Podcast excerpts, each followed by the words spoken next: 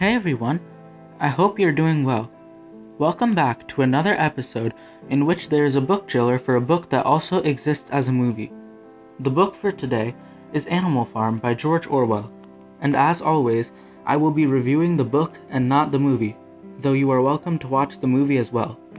In this book, all the animals at Mr. Jones' farm are listening to a dream told to them by Old Major, a pig. In the dream, the animals all live free from their human masters.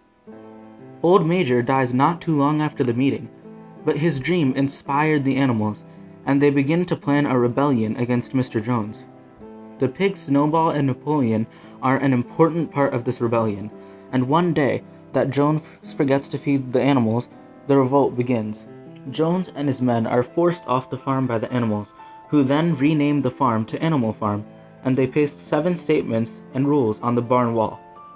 A hierarchy begins to develop, with the pigs at the top, and Napoleon begins to become a selfish leader who steals for the other animals for the benefit of himself and the other pigs.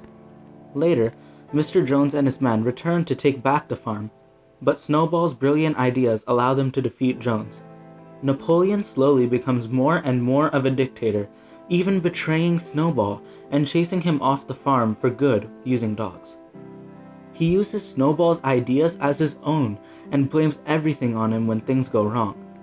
The pigs take over Mr. Jones's house, even sleeping on his bed. They eat a majority of the food and become fat while the rest of the animals go hungry.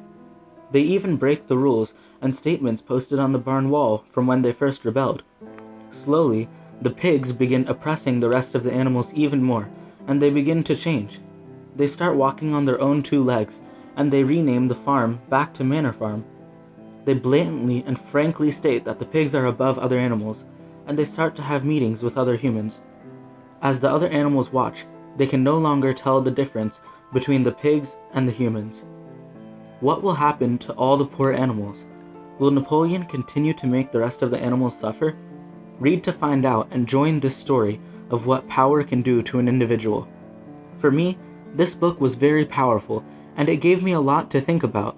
This is because I realized that at first, Snowball and Napoleon were ordinary friendly animals, but as they gained power, they changed drastically, and they started seeing themselves as better than others. This makes me believe that this could also be a reason for racism and why slavery occurred. Those with more power just assumed they were better and started treating others worse and worse. This is a flaw and shows just how easily creatures on this earth can be corrupted. This book is full of revolution, oppression, hope, friendship, corruption, equality, action, adventure, lessons, and is truly a book that I would recommend. Thank you for listening, and I hope you will consider spreading the word about this global initiative to your friends and family. I implore you to soar.